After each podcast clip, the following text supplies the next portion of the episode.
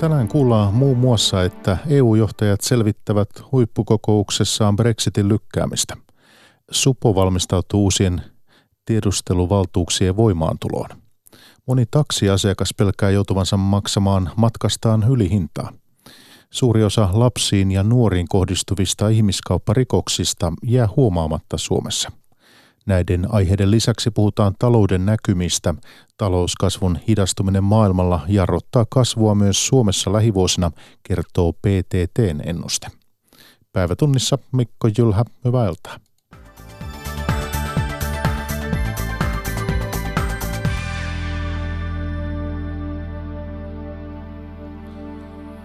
Pääministeri Juha Sipilä mielestä EU voisi myöntää Britannialle lykkäyksen EU-eropäivään. Lykkäystä voitaisiin Sipilän mukaan myöntää kesäkuun loppuun, jos Britannian parlamentti hyväksyy erosopimuksen. Parlamentti on hylännyt sen kahdesti. Brexitin lykkäystä käsitellään EU-johtajien huippukokouksessa Brysselissä. Pääministeri Juha Sipilä haastatteli Petri Raivia. Riittäkö uskoa siihen, että sopimukset on ero vielä välttämättä? No kyllä, kyllä uskoa, uskoa siihen tietenkin täytyy, täytyy olla, että, että kaikilta kollegoilta on tullut viestiä, että, että viimeiseen minuuttiin tässä täytyy, täytyy niin kuin taistella sen eteen, että tulee hallittu ero. Ja tuoreimmat tiedot tuosta sitten verkossa yle.fi.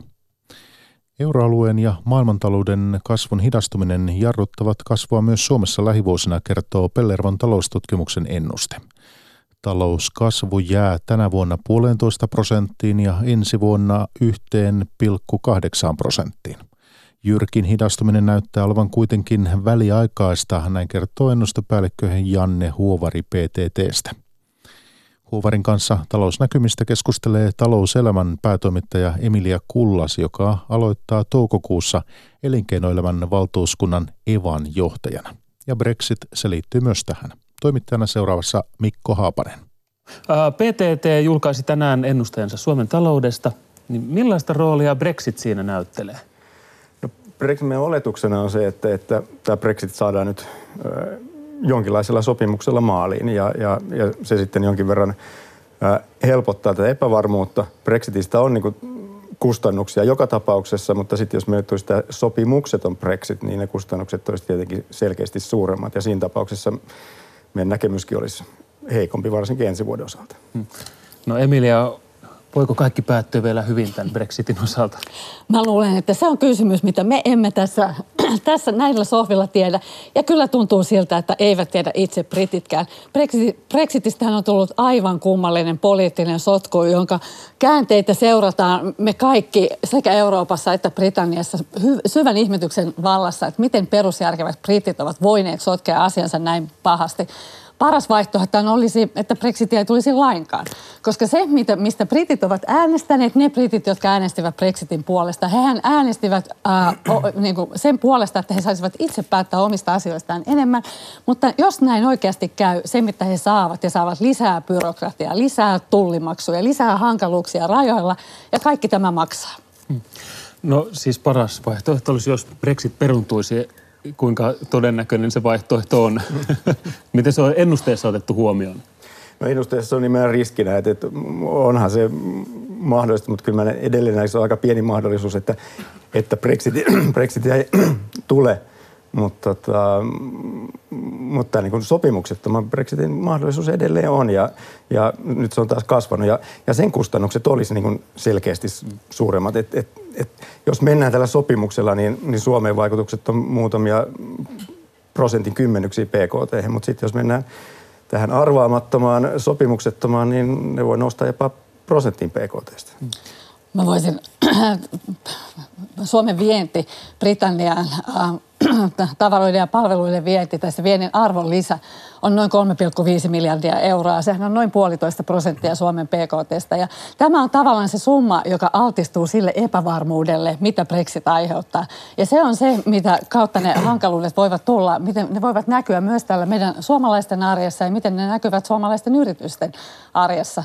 Ja tämä epävarmuus, joka Brexitiin liitytään, niin käytännössä se tarkoittaa nimenomaan sitä, että suomalainen yritys, joka vaikka myy vessapaperia Britteihin, Niin kauan kuin Britannia oli osa Euroopan sisämarkkina-aluetta, Suomessa tehdyt tullijärjestelmät vessapaperirullalle pätivät aivan hyvin Britanniaankin.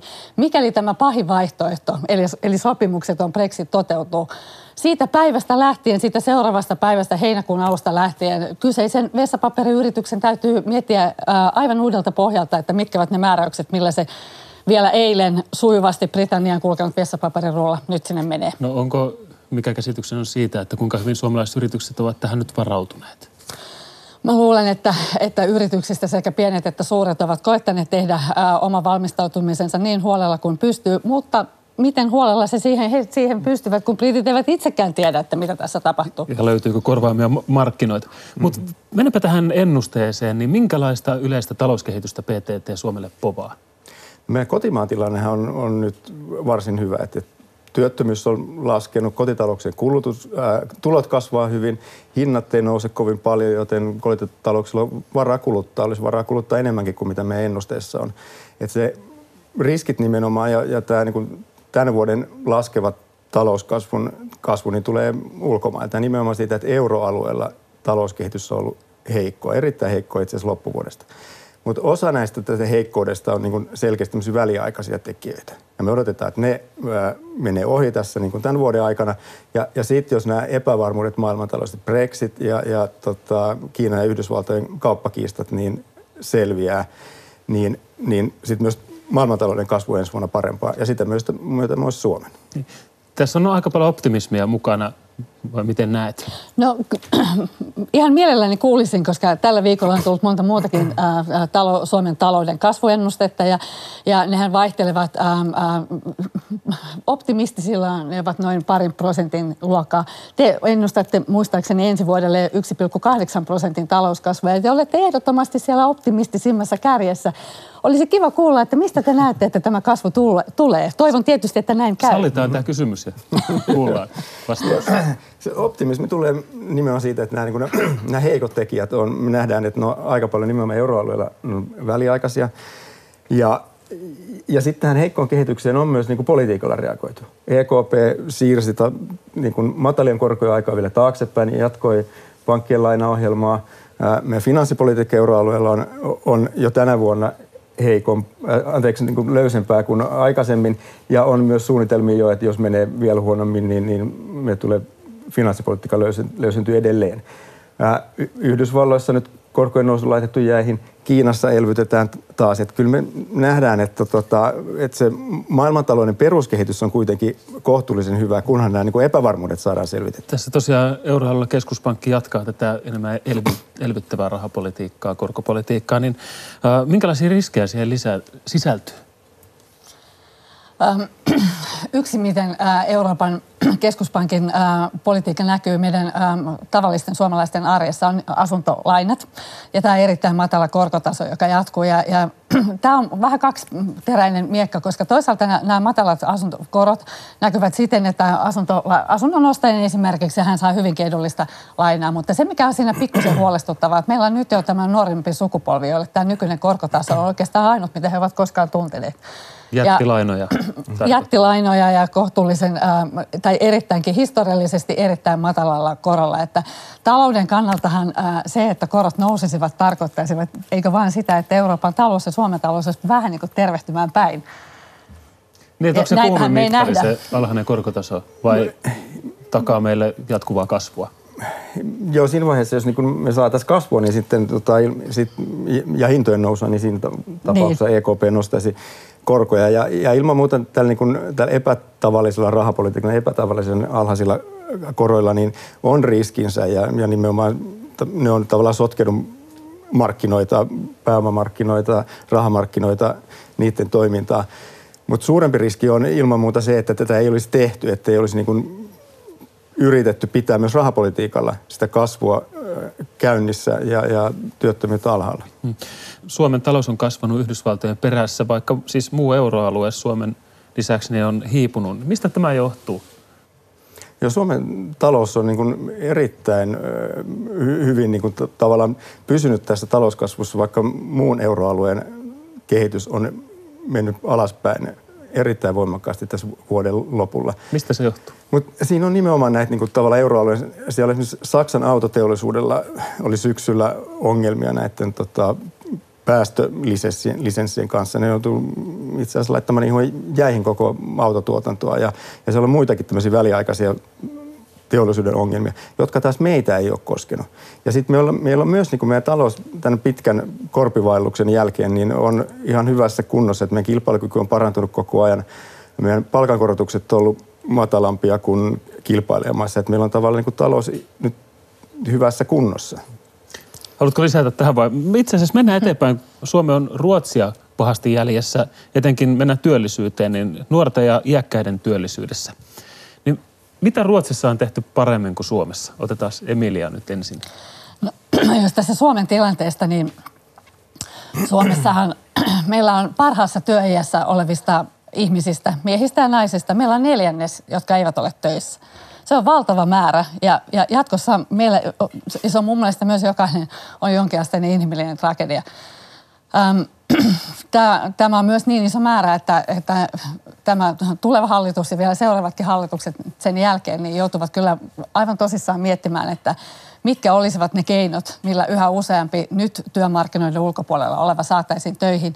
Yksi syy siihen, miksi Suomessa 55-vuotias on todennäköisemmin eläkkeellä kuin Ruotsissa, on se, että Ruotsissa on tukittu oikeastaan kaikki mahdolliset kanavat lähteä ennenaikaisesti eläkkeelle. Ainoastaan painavat terveydelliset syyt pääset, riittävät. Pääset työmarkkinoilta pois kuin lääkäritodistuksella. Kyllä. Hmm. Tämä on yksi syy. Ja se, mitä ei aina muisteta, on se, että että meillä Suomessa äh, tavallaan raasti kärjistettynä työtön saa syrjäytyä kaikessa rauhassa yksin kotisohvalla. Et kun Suomea vertaa muihin Pohjoismaihin, niin muissa Pohjoismaissa aktivoivat toimet ovat selvästi suurempia. No nyt hallitus on ottanut kunniaa tästä kikystä ja hallituksen omilla toimilla. Etlan tutkimuksen mukaan puolet työllisyyden kasvusta voi selittää. Eli toisin sanoen suomeksi niin keppi toimii. Näinkö se on? Kyllä keppi myös toimii, mutta, mutta tarvitaan myös, tota, myös sitä kysyntää. Et kyllähän se, mikä me nähtiin viime vuonna erittäin nopea työllisyyden kasvu, niin, niin ei, ei se pelkällä kepillä olisi tullut. Kyllä se ilman muuta tarvittiin sitä, että meidän kysyntä kasvoi vahvasti. Mm. No nyt uusi hallitus saadaan Suomeen joskus. Ensiksi on vaalit ja sen jälkeen voi olla hyvin vaikea tilanne. Ruotsissa kesti puoli vuotta hallituksen saaminen, mutta millä tähän, tähän työttömyyden – tai juuri näiden hankalasti työllistyvien nuorten ja iäkkäiden työllisyyteen Etlan mielestä, Etlan kuin PTT mm. mielestä voitaisiin käydä käsiksi? No siellä nuoressa, nuoressa päässä ilman muuta se täytyy syrjäytymisen estämiseen tehdä töitä, että syrjäytyminen sitten vaikuttaa koko työuran läpi koulutukseen. Mitä parempi koulutus on, niin sitä parempi työllisyysaste myös on sitten myös koko työelämän läpi. Ja, mutta sitten siellä ikääntyneessä päässä, että, että kyllä siellä sitten tarvitaan sen niin työkyvyn ylläpitämisen lisäksi myös sitä, että, että, että tukitaan tavallaan näitä edelleen. Meillä on tukittu niitä tavallaan varhaisen poistumisen reittejä, mutta tukitaan niitä edelleen. Että kyllä selkeästi on vaikutusta. Mutta onko nuoret tärkeämpää laittaa koulun penkille kartuttamaan osaamista vai työmarkkinoille? Koulun penkille ilman muuta ja sitten reippaasti työelämä. No sitten sosiaaliturvauudistus saattaa olla tulossa. Minkälainen sen pitäisi olla, että tässä se tukisi työllisyyttä? Se, mitä Suomen pitäisi tehdä, mitä tuleva hallituksen ja myös seuraavien hallituksen on aivan pakko katsoa, että miten Suomessa on jatkossa kannattava, kannattaa, mi, miten suomalaisten kannattaisi tehdä sellaistakin työtä, mitä tällä hetkellä näyttää siltä ei kannata. On pystyttävä purkamaan niitä, niitä sosiaaliturvan loukkuja, joista joista tulee se este, että jos olet monen tuen piirissä ja saat työn, jonka palkka ei ole kauhean suuri, niin sinun ei kannata ottaa vastaan sitä työtä, koska se leikkaisi niitä tukia. Sosiaaliturvalla voisi kompensoida sitä? Tätä pitäisi rakentaa tähän aivan uudenlainen, uudenlainen sosiaaliturvauudistus on ehdottomasti yksi asia, joka tuleva hallituksen pitäisi ottaa työlistalle. Ja miksi? Sen takia, että vaikka me nyt iloitaan tästä eh, Sipilän hallituksen aivan oikeasti erinomaisesta saavutuksesta, tästä nykyisestä 72 prosentin suurin piirtein työllisyysasteesta, täytyy muistaa, että se joukko, josta tämä muodostuu, tämä työtä tekevä joukko, on huomattavasti pienempi kuin edellisten ennätysten aikaa. Esimerkiksi vaikka otetaan Suomen työllisyyden huippuvuodet 89-90. Hmm. Meillä on paljon pienempi määrä ihmisiä töissä. Hyvin lyhyesti tähän loppuun, niin onko varaa minkälaisia palkankorotuksia, että ei tule pelkkää keppiä? Ää, on palkakorotuksen varaa suurin piirtein samanlaista linjaa, mitä nyt on mennyt, niin se olisi varmaan ihan hyvä. Että palkakorotukset, mutta ei liian kovia niin, että menetetään kilpailukykyä. Hyvä. Kilpailukyvystä on pidettävä huolta. Linjasi päätoimittaja Emilia Kullas, joka aloittaa elinkeinoelämän valtuuskunnan Evan johtajana toukokuussa. Lisäksi tuossa keskustelemassa ennustepäällikkö Janne Huovari PTTstä ja toimittajana oli Mikko Haapanen. Jatketaan aiheissa eteenpäin. Tiedustelulakien voimaantulo antaa suojelupoliisille uusia oikeuksia. Niillä on tarkoitus torjua Suomeen kohdistuvia uhkia. Suojelupoliisin päällikkö lupaa tiedustelijoiden kunnioittavan kansalaisten perusoikeuksia ja noudattavan lakia. Maria Stenros. Suojelupoliisi eli SUPO valmistautuu siihen, että sen tontti laajenee huomattavasti, kun tiedustelulait tulevat voimaan. Suojelupoliisin päällikkö Antti Pelttari. Kyllä me pyrimme siihen, että heti lain tulon jälkeen pystymme hankkimaan tällä, näillä uusilla valtuuksilla tietoa. Täyden toimintakyvyn hankkiminen tulee kestämään aikansa ja sitä, sitä toimintakykyä me lähdemme nyt määrätietoisesti rakentamaan. Mitä uudet toimivaltuudet ovat? Ne ovat esimerkiksi tietoverkkotiedustelua, kirjeiden tai sähköpostin tutkimista tai peitetoimintaa, esimerkiksi jossain muussa kuin poliisin roolissa esiintymistä – Näitä keinoja Supo voi jatkossa käyttää tiedustelussa, kun se ehkäisee Suomeen kohdistuvia vakavia uhkia. Me käytämme se, että tiedonhankinta ei enää perustu rikoksiin, vaan voimme hankkia tietoa vakavista kansallisen turvallisuuden uhista. Se tietenkin meidän toimintakykymme heti jo parantaa. Suomi valmistautuu myös lähettämään agentteja ulkomaille. Niin nyt meillä on tärkeä valtuus, että jos, jos nämä uhat eivät, eivät millään tavalla kunnioita Suomen valtion rajoja, niin totta kai mielestäni on perusteltu, että voimme hankkia tietoja myös ulkomailta. Niitä me lähetämme hyvin harkitusti, harkitusti näitä ulkomaan toimivaltuuksia käyttämään. Joku ensimmäisestä on ostanut laivalipun? Niin, no täällä, täälläkin ei ole vielä voimassa, eli ei, ei, ei, ei, ei ole tietenkään ole. Lain tarkka voimaantulopäivä ei ole vieläkään tiedossa. Laki on juuttunut eduskunnan loppuruuhkan paperipinoihin ja menee presidentin vahvistettavaksi lähiviikkoina. Lain tulessa voimaan suomalaiset luopuvat osasta perusoikeuksia, mutta saavat poliitikkojen päätöksen mukaan vastineeksi lisää turvallisuutta. Suojelupoliisin päällikkö Antti Pelttari lupaa Supon toimivan juuri niin kuin laki sanoo. Me tietenkin koulutamme henkilöt hyvin tarkasti näiden toimivaltuuksien käyttöön ja tosiaan me noudatamme niitä lainsäädäntöä pilkulleen. Eli on mielestäni hyvinkin tasapainoinen kokonaisuus ja niin kuin nyt todettiin, niin se on, se on kunnioittaa Suomen perus- ja ihmisoikeuksia ja myös kansainvälisiä sopimuksia. Taksiuudistuksen puutteita aiotaan paikata tiukemmilla viranomaismääräyksillä. Liikenne- ja viestintävirasto harkitsee muun muassa hintojen esillä pitoa koskevien vaatimusten tarkentamista – Ongelmista huolimatta enemmistö asiakkaista on taksipalveluihin tyytyväisiä. No vähän liian kallista, puolet kallista. En paljon viitti ottaa kuin hätätilassa. No minä aika vähän kuitenkin matkusta, mutta ainakin tämä oli ihan kohtuuhintainen kyyti, mikä Kouvolassa oli. Että näin taksikyytien hintaa arvioivat Kouvolassa Pirkko Inkeroinen ja Nea Kykkänen. Liikenne- ja viestintävirasto Trafikomin selvityksen mukaan taksimatkustaminen onkin kallistunut muun muassa Kymenlaaksossa, vaikkakin joillakin paikkakunnilla kyydit ovat päinvastoin halventuneet. Vaikka 90 prosenttia on taksipalveluihin tyytyväisiä, paljastaa Trafikomin kysely myös asioita, joihin viranomaisten on puututtava. Trafikomin tieliikennejohtaja Marko Sillanpää. Huolia oli erityisesti taksin saatavuuteen ja sitten, sitten tällaiseen niin kuin turvallisuuteen, eli lähinnä pelättiin sitä hinnalla huijaamista. Myös erityisryhmillä oli huolia. Millä tavalla Trafikom aikoo vastata niihin? Erityisryhmien huolena oli tämä taksin saatavuus ja sitten myöskin turvallisuus, eli, eli tällaiset, niin kuin, että taksin kuljettajat osa, osaavat sitten käyttää näitä turvalaitteita ja ajoneuvot ja muut on kunnossa. Muun muassa pyörätuolimatkustajien tarvitsemien esteettömien taksien henkilönostimien puutteisiin aiotaan tarttua katsastuksissa. Hintaepäselvyyksistä puolestaan halutaan päästä eroon opastamalla autoilijoita siinä, kuinka hintojen pitää olla esillä autojen ulkopuolella ja kuinka niistä pitää myös kertoa. Jos opastus ei riitä, Trafikomilla on valtuudet antaa myös sitovia viranomaismääräyksiä. Tieliikennejohtaja Marko Sillanpää. Hintojen esillepitoon liittyen ollaan annettu vasta suositus, eli meidän nettisivulta löytyy suositus, millä tavalla taksin, taksit voivat ilmoittaa yhtenäisellä tavalla ne hinnat sillä tavalla, että asiakkaat näkevät ne tuota, ennen kuin astuvat taksiin sisään. Mutta tämä on siis suositus ja, ja aika vähän noita suosituksen mukaisia takseja tuolla näkyy, että siinä on sellainen harkinnan paikka sitten, että, että pitääkö sitten jatkossa sitten antaa määräys. Sanoi tieliikennejohtaja Marko Sillanpää, toimittaja oli Jarmo Olavi Koponen. Piensijoittajia edustavan liiton mukaan noin vuoden voimassa ollut sijoituspalvelulaki on vaikeuttanut sijoittajaksi ryhtymistä. Etenkin piensijoittajat ovat kokeneet pankeissa tehdyt kysymykset vaikeiksi. Sijoittaminen sinänsä kuitenkin kiinnostaa. Osakekurssit ovat nousseet koko kevät-talven. Pekka Pantso.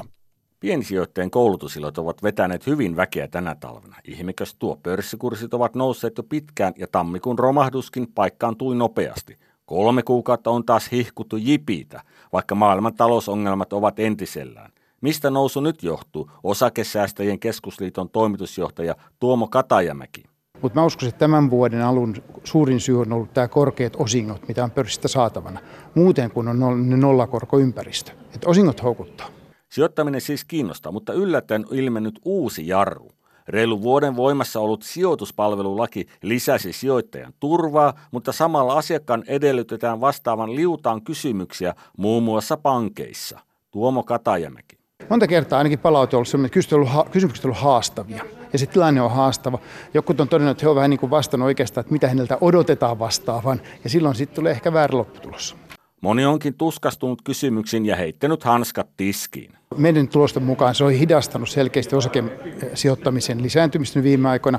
Osakesijoittaminen kiinnostaa sen takia, että korkotaso on alhainen, mutta tämä on hidastanut osa, suoriin osakkeisiin sijoittamista. No pankkien pitäisi yksinkertaistaa kysymyssarjoja, tuoda niistä käytännönläheisempiä. Se helpottaisi tavallisen yksityissijoittajan asioita. Osakesäästäjien koulutusvastaavan Sven-Erik Holmströmin mukaan uusi sääntely teki sijoitusmyyjistä turhan varovaisia. No mun mielestä mentiin vähän överiksi, että, että liikaa sääntely aiheuttaa just sen, että sijoitusmyyjät ja sijoitusneuvojat ei uskalla myydä enää. Ja sitten ostajat, ostajien haasteena on aina se, että miten ostetaan. Niinpä pankeissa myydäänkin tänä päivänä paljon yhdistelmärahastoja yksilöllisten sijoitussalkkujen sijaan. Finanssivalvonta välitti päivitetyt ohjeistukset palveluntarjoajille helmikuussa ja seuraa tilanteen kehittymistä. Entäs ne osakekurssit? Kuinka käy kevään osinkokierroksen päätyttyä? Tuomo Katajamäki. Kurssit on tullut alaspäin ainakin osinkojen verran.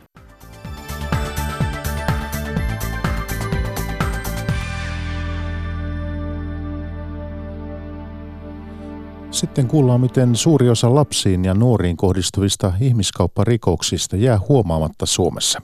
Kriminaalipolitiikan instituutin mukaan etenkin suomalaisuhrit näyttävät jäävän ilman apua. Virpi Hukkanen. Lapset ja nuoret joutuvat ihmiskaupan uhreiksi myös Suomessa. Se on tänään julkaistun raportin hätkähdyttävä pääviesti. Lapsia ja nuoria pakotetaan ja alistetaan seksikauppaan sekä tekemään rikoksia. Heitä myös pakotetaan avioliittoon. Uhreiksi joutuvat niin kantasuomalaiset kuin turvapaikkaa hakevat lapset ja nuoret. Raportin ovat tehneet Euroopan kriminaalipolitiikan instituutin tutkijat Elina Kervinen ja Natalia Ollus. Raportin mukaan todennäköisesti vain pieni osa lapsiin ja nuoriin kohdistuvista ihmiskaupparikoksista huomataan. Etenkin suomalaiset uhrit näyttävät jäävän ilman apua.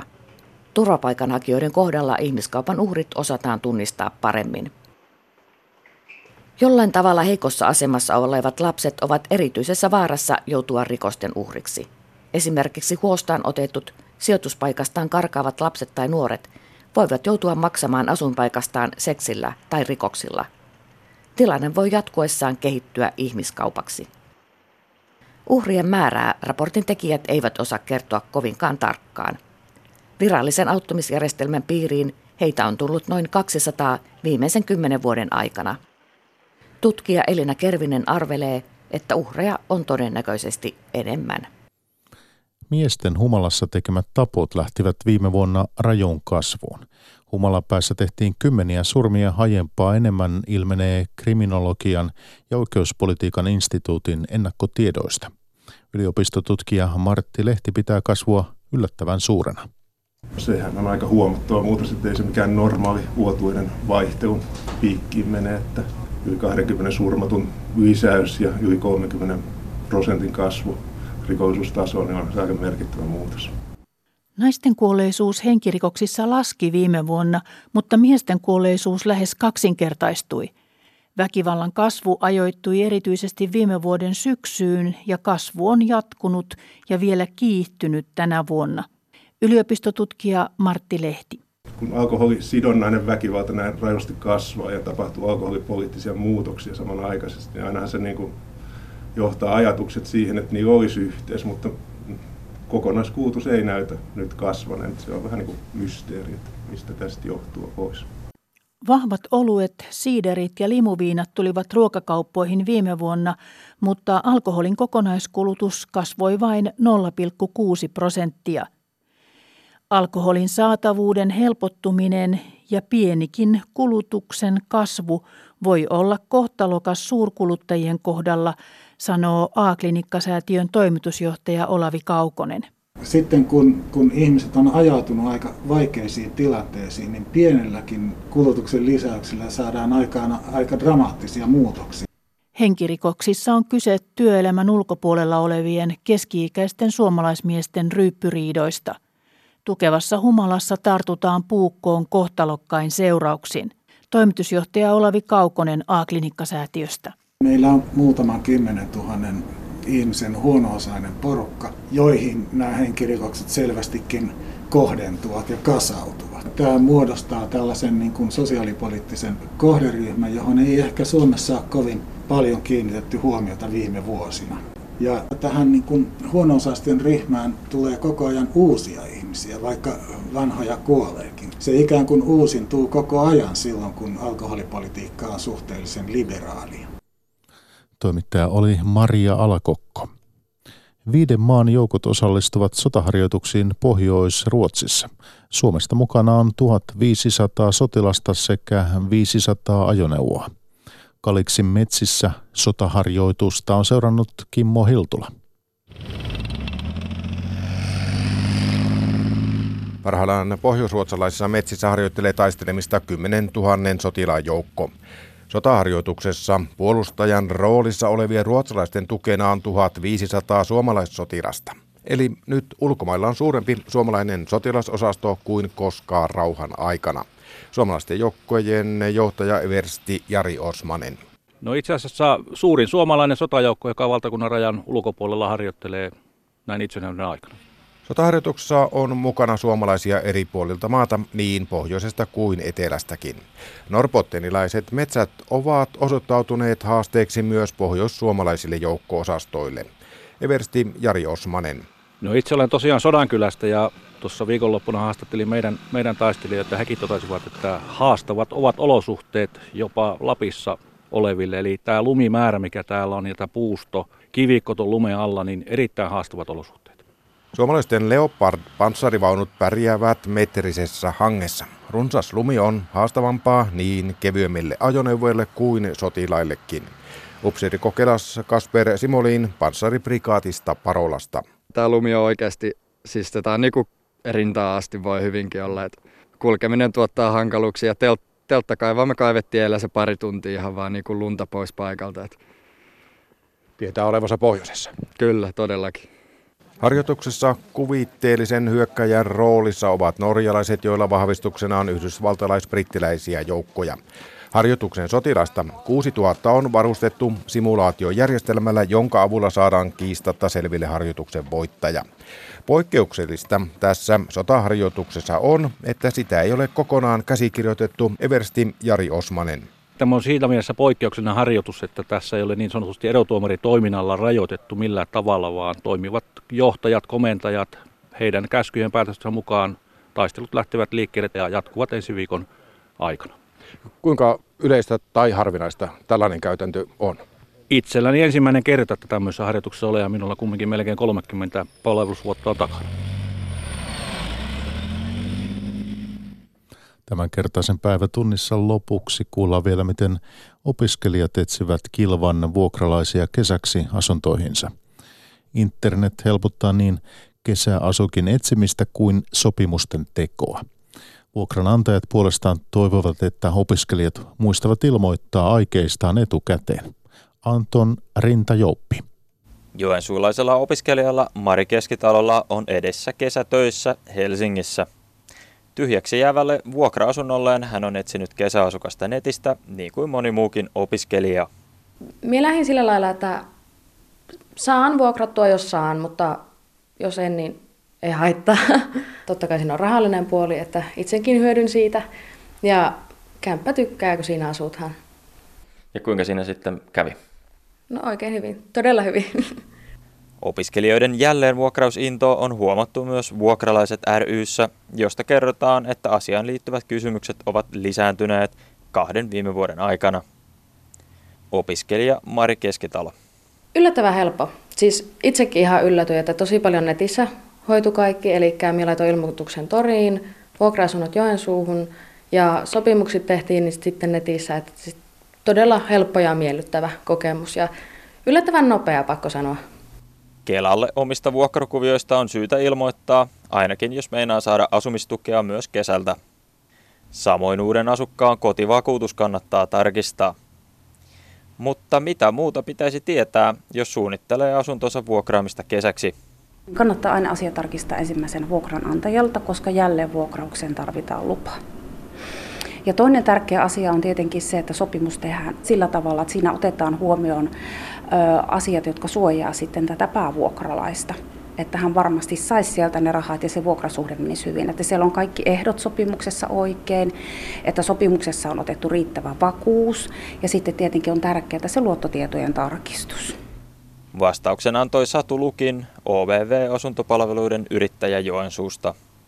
Opiskelija-asuntoyhtiöt useimmiten sallivat jälleen vuokraamisen kesän ajaksi, mutta esimerkiksi bisneksen tekeminen vuokraamalla kalliimmalla eteenpäin on kiellettyä.